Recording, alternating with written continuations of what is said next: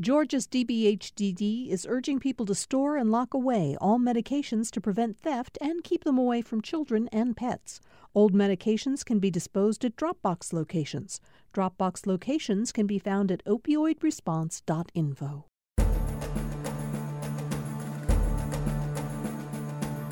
Welcome to another edition of Political Rewind. I'm Bill Nigut. We today will continue to uh, take a look at how the Republicans are uh, getting across their messaging at the Republican National Convention. We saw the first night last night, and we'll talk about what happened, and uh, and then uh, give you a little preview of what to expect from the Republicans uh, tonight.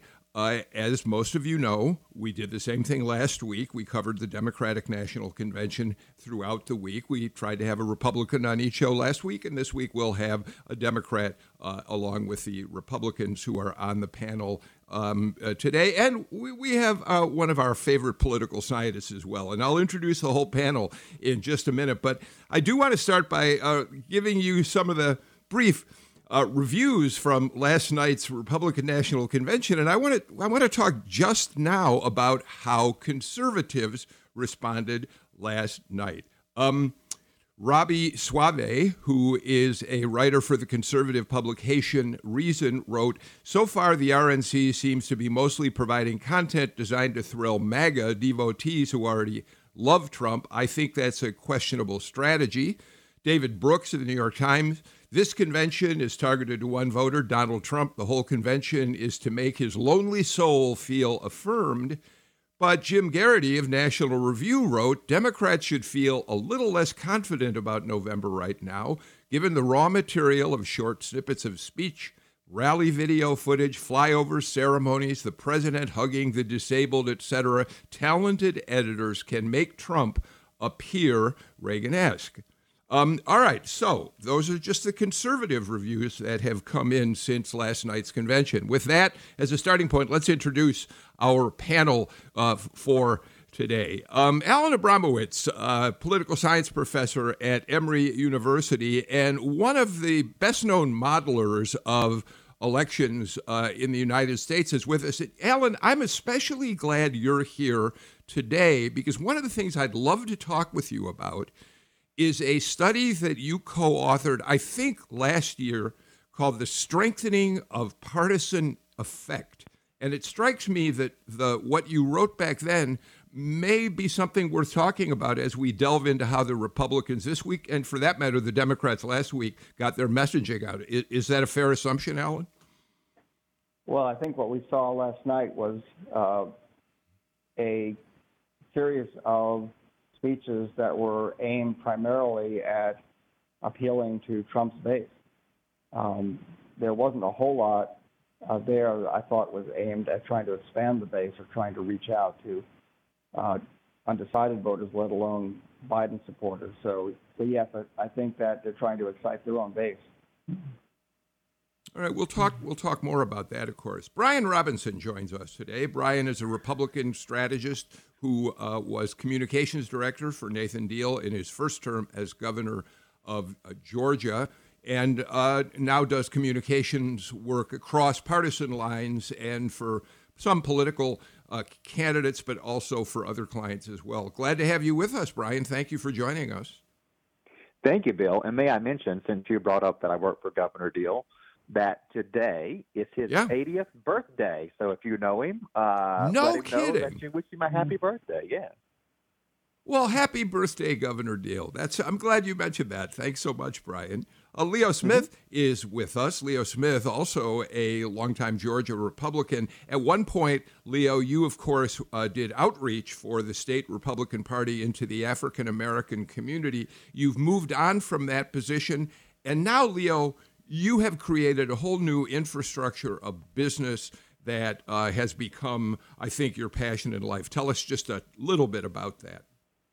Yes, um, after leaving the party and to work with the party advocating for Republican principles, I started Engage Futures Group um, that it sort of advocates for conservative free market principles and uh, consulting uh, on engagement and public affairs.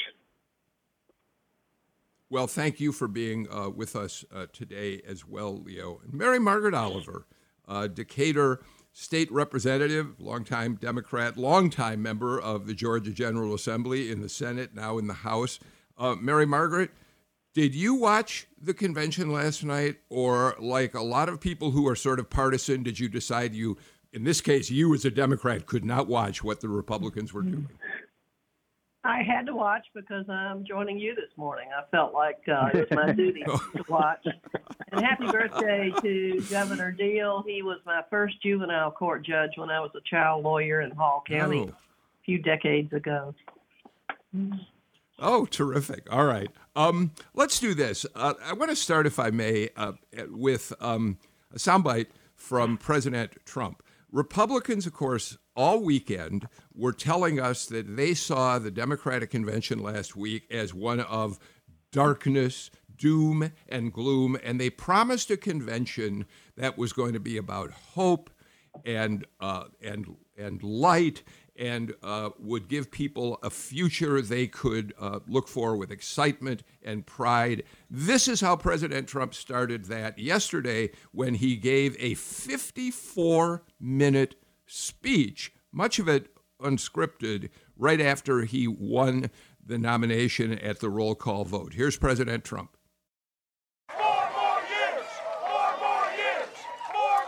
Now, if you want to really drive him crazy, you say 12 more years. Because we caught them doing some really bad things in 2016. Let's see what happens. We caught them doing some really bad things. We have to be very careful because they're trying it again with this whole 80 million mail in ballots that they're working on, uh, sending them out to people that didn't ask for them. They didn't ask, they just get them. And it's not fair and it's not right and it's not going to be possible to tabulate, in my opinion. It's just my opinion. We have to be very, very careful. And you have to watch, every one of you, you have to watch. Because bad things happened last time with the spying on our campaign, and that goes to Biden and that goes to Obama. And we have to be very, very careful. Have to be very, very careful. And this time they're trying to do it with the whole post office scam. They'll blame it on the post office. You could see them setting it up. Be very careful and watch it very carefully because we have to win. This is the most important election in the history of our country. Brian, as Democrats met last week, uh, having read a lot of the polling, which showed them that this election was a referendum on President Trump and his conduct in office as well as his policies in office, Republicans this week are countering by trying to make the case that Joe Biden and his so called socialist policies are far worse. Uh, Matt Gaetz, the Republican from Florida, just a line from his speech.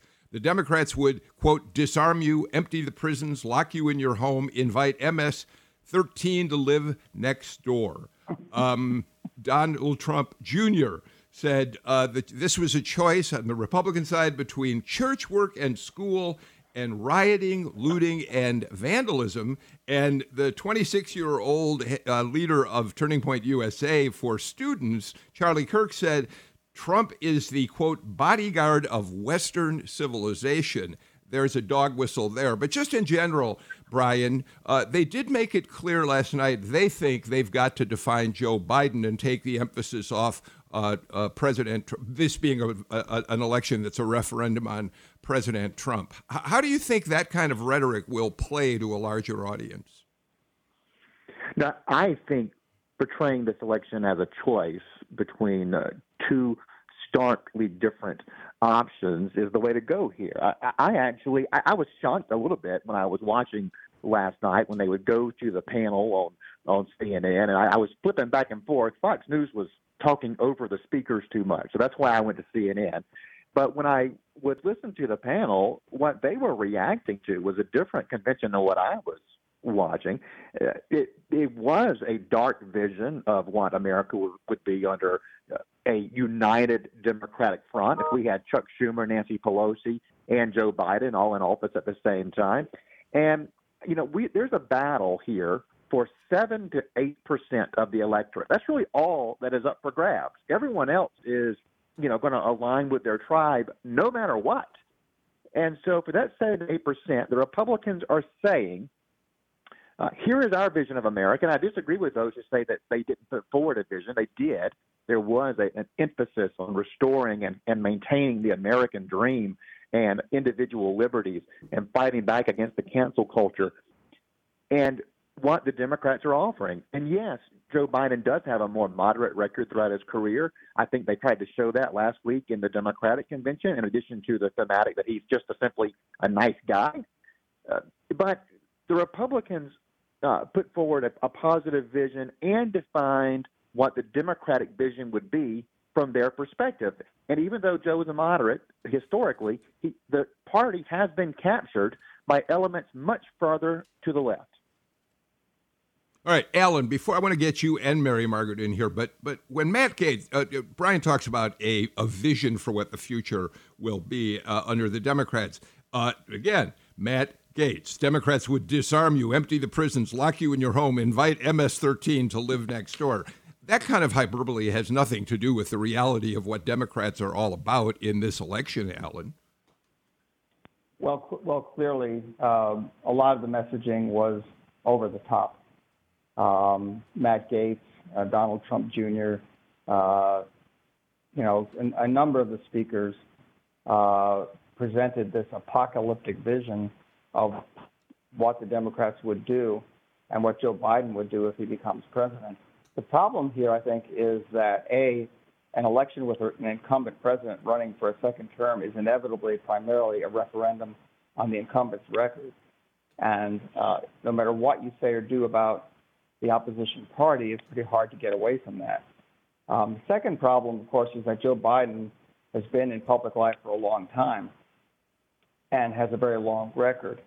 And he served as vice president for eight years under Barack Obama. So trying to convince people, and ran very much as a moderate, of course, uh, and if you look at the policies he's endorsed, by the most part, they're they're in the sort of center left tradition of the Democratic Party. Yes, the Democratic Party has moved somewhat to the left, but uh, I would argue that the Republican Party has moved much, much farther to the right, and that has certainly continued under uh, Donald Trump. So um, I think it's a tough sell. And um, again, I would reiterate that I think I think the messaging last night was aimed primarily at appealing to those who already support the president. I didn't see much there uh, in the way of policies aimed at future that would appeal to uh, voters beyond the, the existing Trump base, which is not enough, you know, to win to win the election. It certainly doesn't appear that way. Okay, Okay, well, Mary Margaret, it was the first night. There, there is a theory that on that first night, it's perfectly appropriate to try to lock down your base, make sure your base understands that you're speaking to them, and then broaden the message as the week goes on. We will wait to see if that happens uh, this week in the Republican convention. But your thoughts about all this? Donald Trump's unfortunate election in 2016 was uh, based on fear and doom and uh, Mexicans being sent up here to commit crimes. Uh, last night saying that MSN is going to move next door in Druid Hills, Brookhaven, or Decatur is simply a continuation of that successful theme that he believes is going to get him reelected. There is nothing new. There is nothing hopeful. There is nothing in the light about Donald Trump's activities uh, in his daily life, in his life as president, or uh, in this convention that shows anything other than um, a person who is a bully and intimidates and instills fear, and it works. It works for him. Being a bully is a very effective strategy in politics, and I see it work frequently. Leo, there are those who would argue that the Democrats in their convention opened the door, left something of a blank slate for Republicans to write on this week, in the sense that um, the Democratic convention did focus enormously on character. Uh, Joe Biden, who they believe is a decent, caring human being, as opposed to President Trump, who they uh, think is indifferent to everyone but himself um, talking about moral value. I mean, they, they, they did that rather well in the Democratic convention last week. Policies, uh, uh, proposals for how they would govern were left aside for the most part. And one of our uh, uh, listeners sent me an email yesterday that I thought was appropriate at this moment saying, Why didn't Democrats talk more about the difference between rioters who did engage in demonstrations in some of the streets of America were different from uh, the uh, uh, peaceful protesters? And yes, we do need police to make sure that cities don't get out of control. So you hear what I'm saying. Did Democrats open the door for some of this?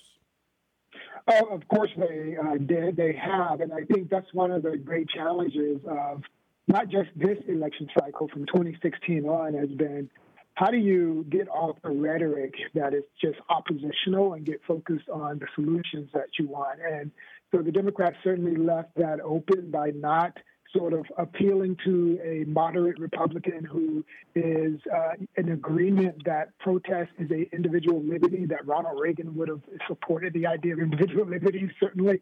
But, uh, you know, that's been a challenge for our party as we've gotten into moving a small set, as Brian said, of the universe that can make a difference in the election and using whatever rhetoric we can do use to move that, that universe.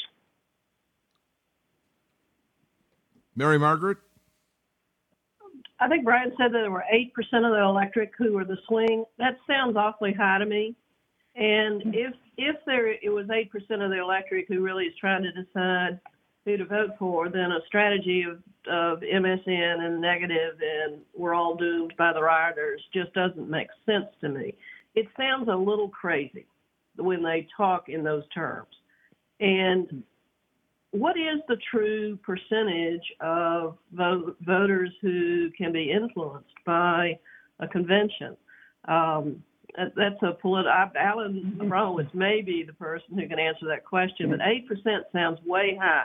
If it's eight percent, then the audience of eight percent was not talked to last night. Brian, oh, Brian, go ahead, and then Alan. I, I mean, look, it, it, it's a guesstimate as, as to what it is, and and I, I disagree with with my friend Mary Margaret on this. I, I do think it's an effective message.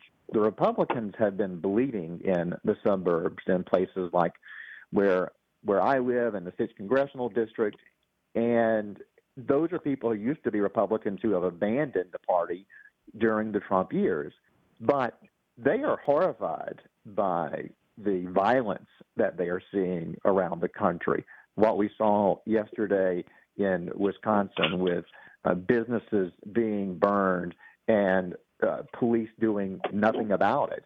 And in fact, they are seeing in their media and from public officials, Democratic officials in these cities, just excuses for the people who were rioting and looting. And nothing that you see in the media really shows you what's really happening in these cities. Uh, they just they call they keep being called peaceful protests as we're watching cars burn, and people know what they're seeing. No matter what prism the media tries to feed them this stuff, they know what they are seeing, and they are scared. They are scared about their neighborhood. They are horrified by the idea of defunding the police. They think it is absolute lunacy, and and the, you know Mary Margaret keeps mentioning MS-13. Look, that is a serious matter, importing criminal, violent gangs into the country because we don't take our border very seriously. It has made a huge impact in many communities around this country. It's not made up. It is not hyperbole. So, Alan, as a so, so Alan, as a member of the media, I, I, do have to say I cannot recall anyone, certainly at Georgia Public Broadcasting, uh, but in any media reports I've watched, who has tried to portray video which people get to see because the news puts it on the air of rioting in the streets right. as if we have said, oh, but those are really peaceful protests. I think what we've said repeatedly is that there are elements that are turning peaceful protests violent. But, but go ahead and make your point, Alan. Well, I would make a couple of points. Number one, one thing that we know in general is that these conventions are less and less important. Um, that if you go back um, 20 or 30 years, uh, we would often see that in the aftermath of a convention, that the uh, candidate emerging from the convention, if it was a successful convention, would often get a substantial bounce in the polls. Um, and it would not last necessarily, um, or all, it wouldn't necessarily keep all of that bounce, but it could nevertheless have a significant effect. Over time, what we've seen is that convention balance has gotten smaller and smaller, uh, and that's a result of partisan polarization. I would agree with Mary Margaret. I think 8% is probably a, on the very, very high end uh, of anyone's estimate of the percentage of voters at this stage who are, you know, uh, who are up for grabs. I, I would also say that in response to Brian, that you know he mentions that we've been seeing a lot of these voters uh, in uh, in the suburbs uh, moving away from the Republican Party and towards the Democrats during Trump's years in office. Uh, there's a reason for that. And the reason is that they really don't like what they're seeing and the way Donald Trump is conducting himself and governing the country. And many of them are actually quite sympathetic to the goals of the protesters, not to the violence, but to the goals of the protesters in addressing problems like, uh, you know, race, the problems of racism and police brutality. So, you know, I I, I think that um, the messaging to me again just seems like it's going to primarily reinforce, uh, you know, the, the, views of Trump supporters, who are the ones watching, by the way. Um, you know, by and large, Democrats watch the Democratic convention, Republicans watch the Republican convention. So you have to hope that there's some media coverage outside of that that's going to get you through to a larger segment of the electorate, or you're going to use advertising because they're not watching. The, All right, let me. Yeah, the undecided aren't I apologize. Either, let me.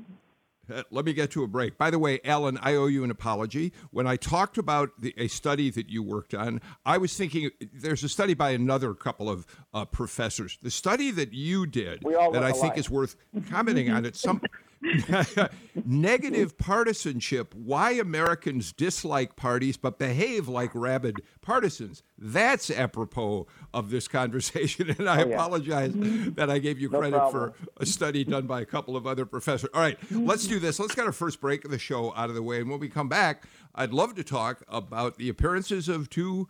Uh, people with strong Georgia ties, Vernon Jones and Herschel Walker. This is Political Rewind.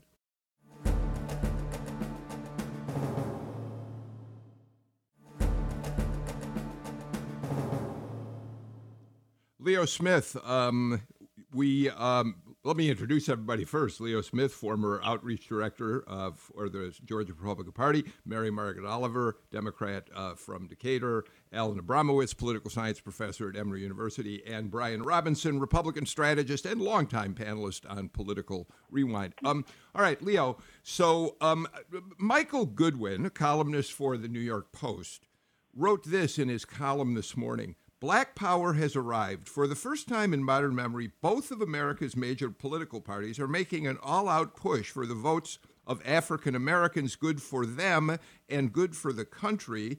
Um, and he says the hunt for black votes is a given with Democrats, but the first night of the Republican convention showed that the two teams are chasing the same uh, prize. And here's what he said specifically, and then I want to get everybody to weigh on this about Vernon Jones. He said, Vernon Jones, a lifelong Democrat in the Georgia General Assembly, showed a wicked sense of humor, saying that when Trump sought to earn the black vote, the Democratic Party leaders went crazy. Nancy Pelosi and Chuck Schumer literally started wearing kente cloth scarves around the Capitol. And Jones, in a riff about Democrats' attacks on police, said this Isn't it ironic that the Democratic politicians never leave home without security to protect them at all times? Why don't they forego their security? And replace them with social workers since that's what they want for us. And then let's listen to just a little more of Vernon Jones last night. My name is Vernon Jones, and I'm a state representative from the great state of Georgia. As you can see, I'm a man of color, and I'm a lifelong Democrat too. You may be wondering why is a lifelong Democrat speaking at the Republican National Convention? And that's a fair question. And here's your answer. The Democratic Party does not want black people to leave their mental plantation. We've been forced to be there for decades and generations. But I have news for Joe Biden. We are free. We are free people with free minds. And I'm part of a large and growing segment of the black community who are independent thinkers, and we believe that Donald Trump is the president that America needs to lead us forward. Leo, is there really a large and growing segment of African Americans that are turning to the Republican Party? Not anymore. because the Republican Party is no longer doing minority voter engagement to galvanize the general population of the black community, the Latino community, the Asian community. That work is about the average American. And when you have people like Candace Owens, Vernon, and his rhetoric now, Vernon's a friend of mine, but the rhetoric he's using is to appeal to the base. When you look at the rhetoric that they use, the stuff about captive black Americans leaving the plantation, that kind of stuff, what they're doing is appealing to a rabid base that likes that for an entertainment value. Vernon does not recruit people to the party. Brian? Well, I think uh, I agree with Leo to some degree. I, you know, obviously, with black women, Republicans just have never been able to make up, uh, make up any ground. Uh, they are the the heart of the Democratic Party base, and black women are the large part of why Joe Biden is the Democratic nominee. I mean, they chose him, and and as a result, it only made sense that a a black woman would be his vice presidential candidate. And I think where you have a better hope for Republicans is with black men. You know, Donald Trump got double digits with black men in 2016. Uh, Nathan Deal got double digits with black men, as did I would I would guess um, Brian Kemp as well, and even though he was running against a black woman. Again, not making headway with black women, but with black men, there is a, a way forward there.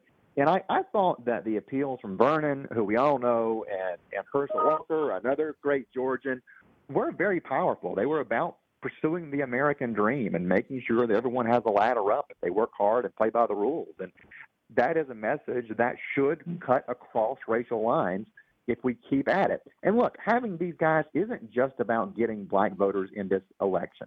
It's about sending the message in the long run that there's a place on this stage for you. There's a place here for people who look like you. And I think that's an important message, even if it's not a short term political calculus. Um, I, I, would say that the uh, black speakers last night were primarily appealing to white voters and trying to provide reassurance to white voters that it's okay to vote for Donald Trump and you can you can vote for Donald Trump and not be a racist. Uh. I really think that's what that was mostly about. Um, the fact of the matter is that Donald Trump is extraordinarily unpopular among African Americans. He has an approval rating in the single digits. Um, he's not likely to hit anywhere close to 10% of the vote.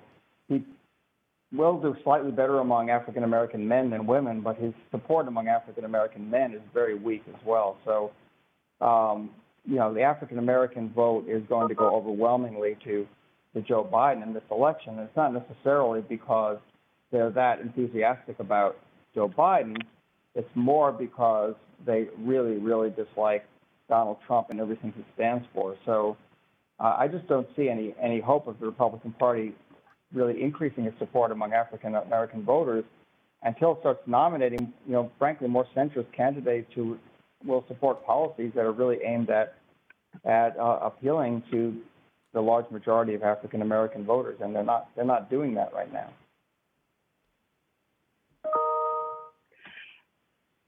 I've known Vernon obviously a long time, and Vernon and Herschel represented very different things to me just as the advice from John Lewis was to find good trouble, uh, Vernon Jones represents bad trouble. There's always a need in politics to avoid people who are just 100% in the wrong club and 100% in the trouble club. Um, Vernon Jones was losing his House seat based on uh, false statements in relation to residencies, and he grabbed uh, 15 minutes of attention last night. Uh, he's not a positive image for white voters in the suburbs. He's not a positive image for Georgia Republicans. And to the extent he uh, delivered well uh, a speech attacking Democrats last night, it's hard to understand who that who that re- who was really convinced by attacking um, Democrats as running a plantation. It's hard for me to conceive. Herschel is more of a story about uh, individual success based on the most amazing athletic talent that any of us Georgians ever experienced. Uh, he's a fascinating uh, story of success, and I applaud his success. Vernon Jones is not a successful politician, is not respected in Georgia, and as Scott Holcomb said, he's a washed up state rep. Herschel Walker last night emphasized his personal relationship with Donald Trump and the Donald Trump who he says he's grown to know over the years. In some ways, kind of like what Democrats last week did in terms of knowing the real Joe Biden, the personal Joe Biden. Here's a little bit of what Herschel Walker said. One time, I planned to take his kids to Disney World with my family. At the last minute, Donald said he'd like to join us. So there he was, in a business suit on uh, It's a Small World ride. That was something to see. It hurt my soul to hear the terrible names that people call Donald. The worst one is racist. I take it as a personal insult that people would think I've had a 37 year friendship with a racist. Growing up in the deep south, I've seen racism up close. I know what it is, and it isn't Donald Trump. Just because someone loves and respects the flag, our national anthem, and our country, doesn't mean they don't care about social justice. I care about all those things. So does Donald Trump. He shows how much he cares about social justice in the black community through his actions. And his action speaks louder than stickers or slogans on a jersey. Okay, so Alan Abramowitz makes a fascinating point that, that people like this, like Vernon and, and Herschel, were there to help white voters feel a little bit more comfortable about voting for Donald Trump. If that's the case, the dissonance, and Leo, I'll come to you first on this, but I want to play the sound first.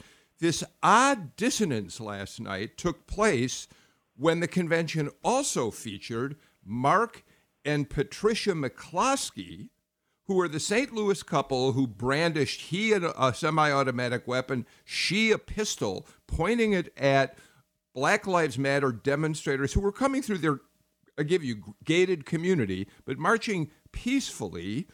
Um, they were charged with a felony for having done this. President Trump, that's a very controversial charge, I'll, I'll say that. But President Trump immediately came to their rescue, talking about they have a right to protect their property. And here's just a little of what they said last night. What you saw happen to us could just as easily happen to any of you who are watching from quiet neighborhoods around our country. Whether it's the defunding of police, ending cash bail so criminals can be released back out on the streets the same day to riot again, or encouraging anarchy and chaos on our streets. It seems as if the Democrats no longer view the government's job as protecting honest citizens from criminals but rather protecting criminals from honest citizens. Not a single person in the out of control mob you saw at our house was charged with a crime. But you know who was? We were. These radicals are not content with marching in the streets. They want to walk the halls of Congress. They want to take over. They want power. This is Joe Biden's party. These are the people who will be in charge of your future and the future of your children. They're not satisfied with spreading the chaos and violence into our communities.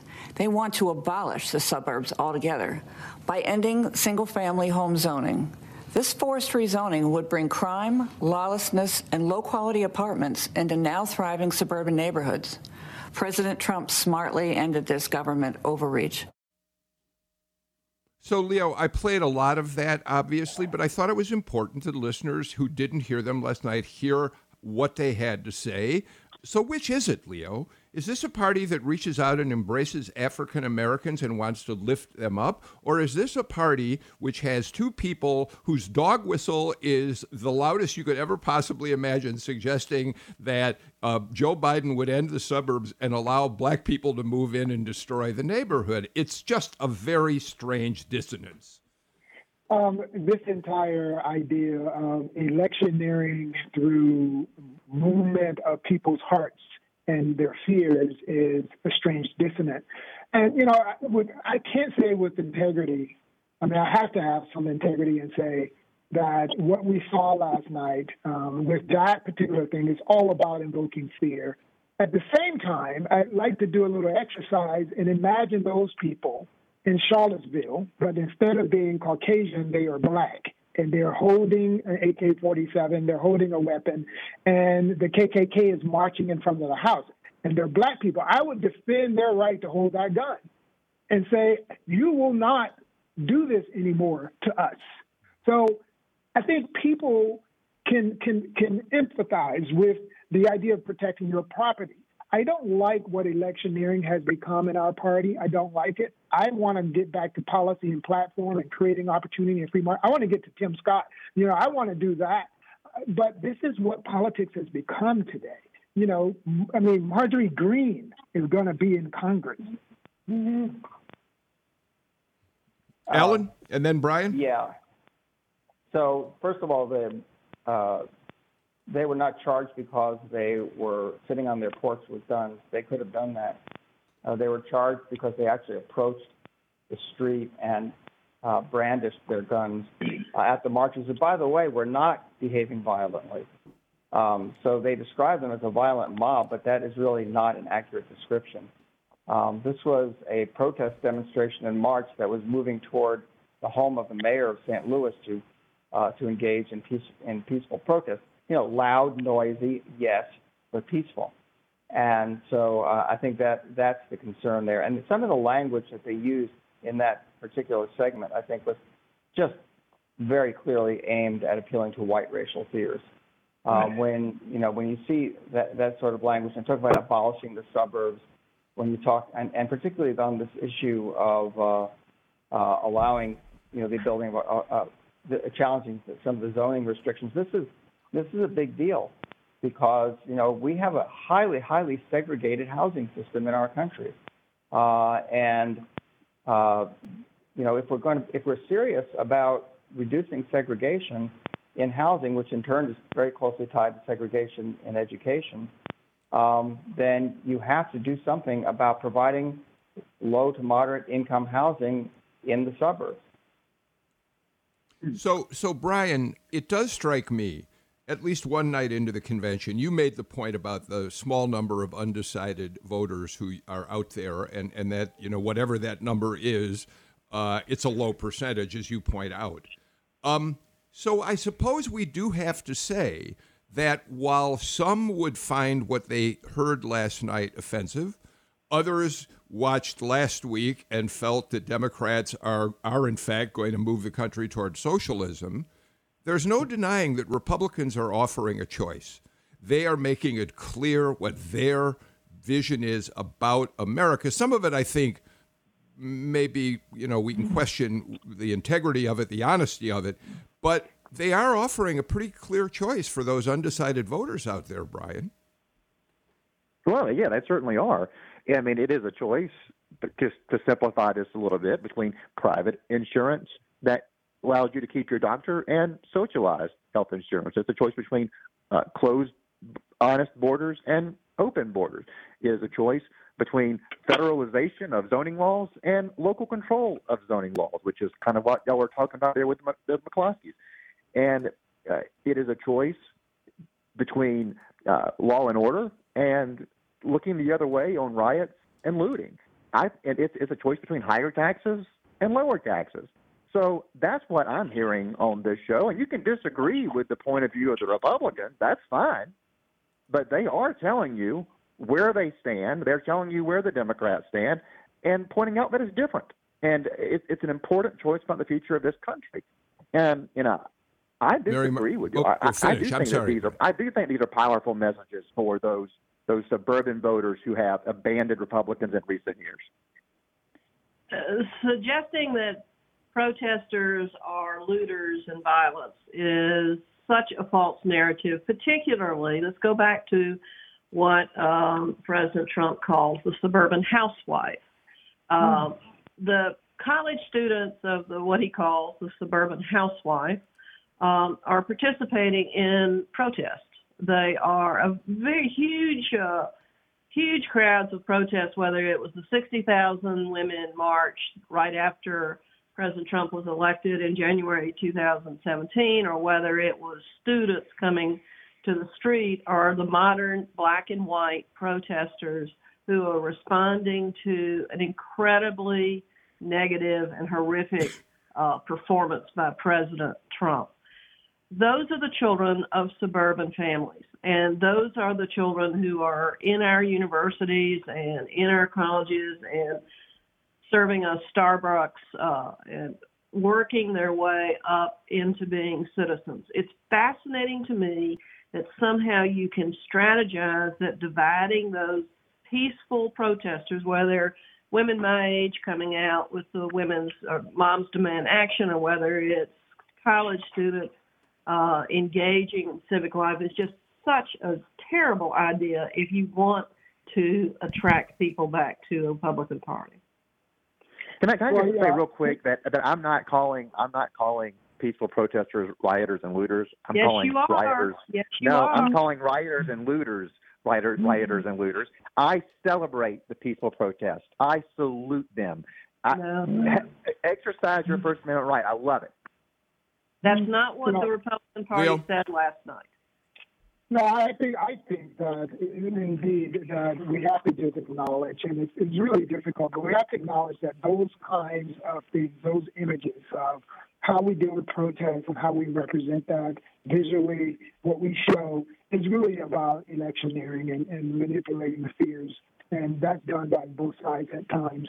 You know, and I think it's really important that we acknowledge that. And then I, so I don't pay much attention to that sort of thing. I think that we need to, to get to the larger issues of what's important to us as far as a base, a platform that engages people and, and really gets them to understand the substance of what changes in America. All right, um, let's do this. Let's get our final break the show out of the way and come back with more on today's political rewind.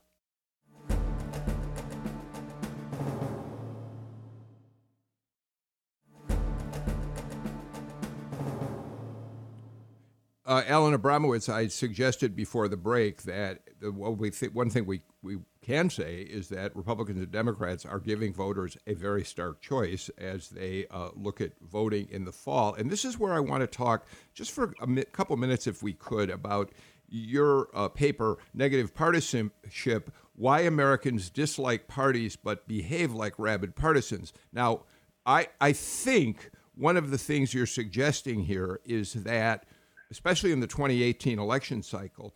When, and, and you, one of the things we know is that presidential politics tends to increasingly dominate how people vote in local, in state and local elections. All right, 2018 because the economy is good, uh, other factors were operating uh, uh, for the benefit of the president of the United States. It the, the election didn't come down to the typical barometers that determine how people vote. It had more to do with rabid partisanship. Do I have that right? And is that what you see is going to operate in 2020? Well, we're certainly seeing a lot of evidence that uh, party loyalties are very strong, and they were in 2018, and they will be again in 2020. Um, I would say, however, that um, of course it's normal for the president's party to suffer losses in midterm elections. That's that's um, uh, happens in, the vast majority of midterm elections, especially in the House elections. Uh, in 2018, the Republicans suffered especially large losses in the House elections, and uh, that had to do as well with the fact that President Trump was unpopular. So the president's popularity, the president's approval rating, is a pretty good predictor of just how large the losses are likely to be in, in the midterm elections. The Republicans were just lucky that um, the Senate seats that happened to be up in 2018 were very disproportionately held by Democrats. So there were there were very very few pickup opportunities for Democrats in that election. I think in 2020 we're going to see a very close tie between the presidential results and what happens in the down ballot elections, including the Senate and House elections. So, uh, you know, depending on who wins the presidential election in Georgia and in other states, I think you're going to see the outcomes of these Senate races and the outcomes of many of the House, at least in the swing districts where there's any doubt about the outcome, uh, will be closely tied to that because voters are voting a straight party ticket. There is much, much less ticket splitting. In fact, very little ticket splitting going on these days. If you go back 30 or 40 years, there was a lot of ticket splitting. Uh, and uh, it was not unusual for incumbents to win even when the president, uh, when voters chose a president from the opposing party. That rarely happens these days. So um, th- I get that, and thank you for explaining it. And you know, one of the things you really make me aware of is I'm why I'm a host of the show and not trying to pretend I'm a political scientist. But thank you for that, um, Mary Margaret. I, I, do wonder in this election here in Georgia, uh, although Alan points out, you know, that people are going to vote uh, down ticket based on how they vote for president. You've also got this strange anomaly. Leo's already mentioned it of a Marjorie Taylor Greene on the ballot, um, a full blown QAnon supporter. And I wonder what impact that might have in the other, in terms of other uh, state and local races. The president has already uh, said he he thinks she's great, that she's a rising star. Uh, another very big problem of the Republican brand for Georgia voters. Very big problem. Uh, when Republicans elect people who are just way so far off the mainstream to be extremists living off the grid um, kind of mentalities, uh, it's bad for the brand. I got to go back to the protesters because Brian's got me upset about the protester issue right now. I have been as a lawyer representing protester groups more than once in my life. The fact that the prediction that uh, Vice President Biden and Kamala Harris have the better chance of winning this election is about the protesters. It's about those women my age or in my generation younger coming to the streets for the first time in their life. And it's about college students coming to the streets for their new life in politics. That's the reason that the Democrats have a better chance. And the branding that the Republicans have done with Marjorie Greene and with the McCloskeys and with other fairly distressing looking personalities is uh, hurt their brand, Marjorie Greene being Exhibit A. All right, Brian. well, look, I was very clear on political rewind in the past about Marjorie Taylor Greene, right? I mean, I have mm-hmm. said my piece about it that uh, she represents a strand that is bad for the brand. And that is a problem that the party is going to have to face down at some juncture. I do think that Democrats are going to use those sort of statements against more sensible Republicans and make them answer for those those crazy statements. But here's the flip side of it is the media loves to tell the story about the Republican fringe. The Democrat fringe gets much more of a pass. You know, the Republican fringe is portrayed as the, the new mainstream of the party, and it's not. Whereas uh, the Democrat fringe, it, it's always portrayed as, well, they're a Democrat fringe. They're not the mainstream of the party. So there is a difference. Both sides have folks who are causing problems. Both sides have conspiracy theorists and extremists. And it's just that there, there is a difference in how the Republican fringe is portrayed. Alan? No. Uh, there is another difference uh, as well, though, uh, and that is on in the Republican Party right now. You have a president who has been promoting and endorsing some of these conspiracy theories, and having making very positive statements about some of the people who have been uh, uh, not associated with that movement, including Marjorie Taylor Greene. The president didn't have to do that. Um, mm-hmm. there's a reason why he's doing it, and so he's push, he's pushing this movement forward within the Republican Party, and you're not seeing that in the Democratic Party. Uh, and and you know, so by the way, I, I think I'm, I'm sorry we haven't talked about the pandemic and its effect on the election more, yeah. and the way and the way it was covered last night, the way it was treated in that Republican convention last night. You know, I, I just think uh, is uh, it's a very important question. So I hope we'll get to that. I know good, Eric. Left, uh, no, no. I, I think we we have a couple minutes. M- make your point about that because the the it is certainly true that last night the Republicans uh, basically kind of trumpeted uh, or, or, repeated what Trump talks about a lot, which is oh, it's just kind of disappearing. Yeah, I mean, I, I think the pandemic, you know, is the central issue in this election and it's the thing voters are most concerned about. We've lost almost 180,000 American lives, uh, and that's a minimum estimate, and we're going to be surpassing 200,000, uh, you know, before very long. Our performance on this has been horrible. It's been far worse than that of any other advanced country on earth. We have far more cases and far more deaths per capita. We've handled it very, very poorly. that's I'm sorry, but that's on the president. Uh, you, you, you know, and for him to stand there and say, "I take no responsibility," as he has, is absurd. And um, I think that's the biggest problem the Republican Party has this year is, you know, how do we deal with that? And last night, trying to gloss over that and pretend that the president has handled this well is just, I think, not. I don't think that's going to sell with the American public, with the polls I- certainly I- to tell us that. I'm really running out of time. Uh, Brian, you and both you and Leo, just you would agree the pandemic is going to be probably possibly the most important issue of the election. Brian, just a kind of a yes or no with a couple of words after that. Uh, yes, it, it matters. It's in the top three issues. Okay. I think Okay. the economy is also probably number one. All right, Leo, real quick. Yes. Yes, and people are growing tired of it, and the economy is number one.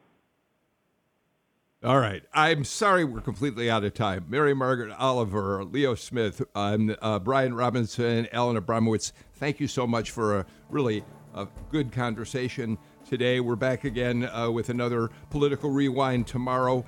I'm Bill Nigut. Until I see you tomorrow, take care and please stay healthy. Bye, everybody.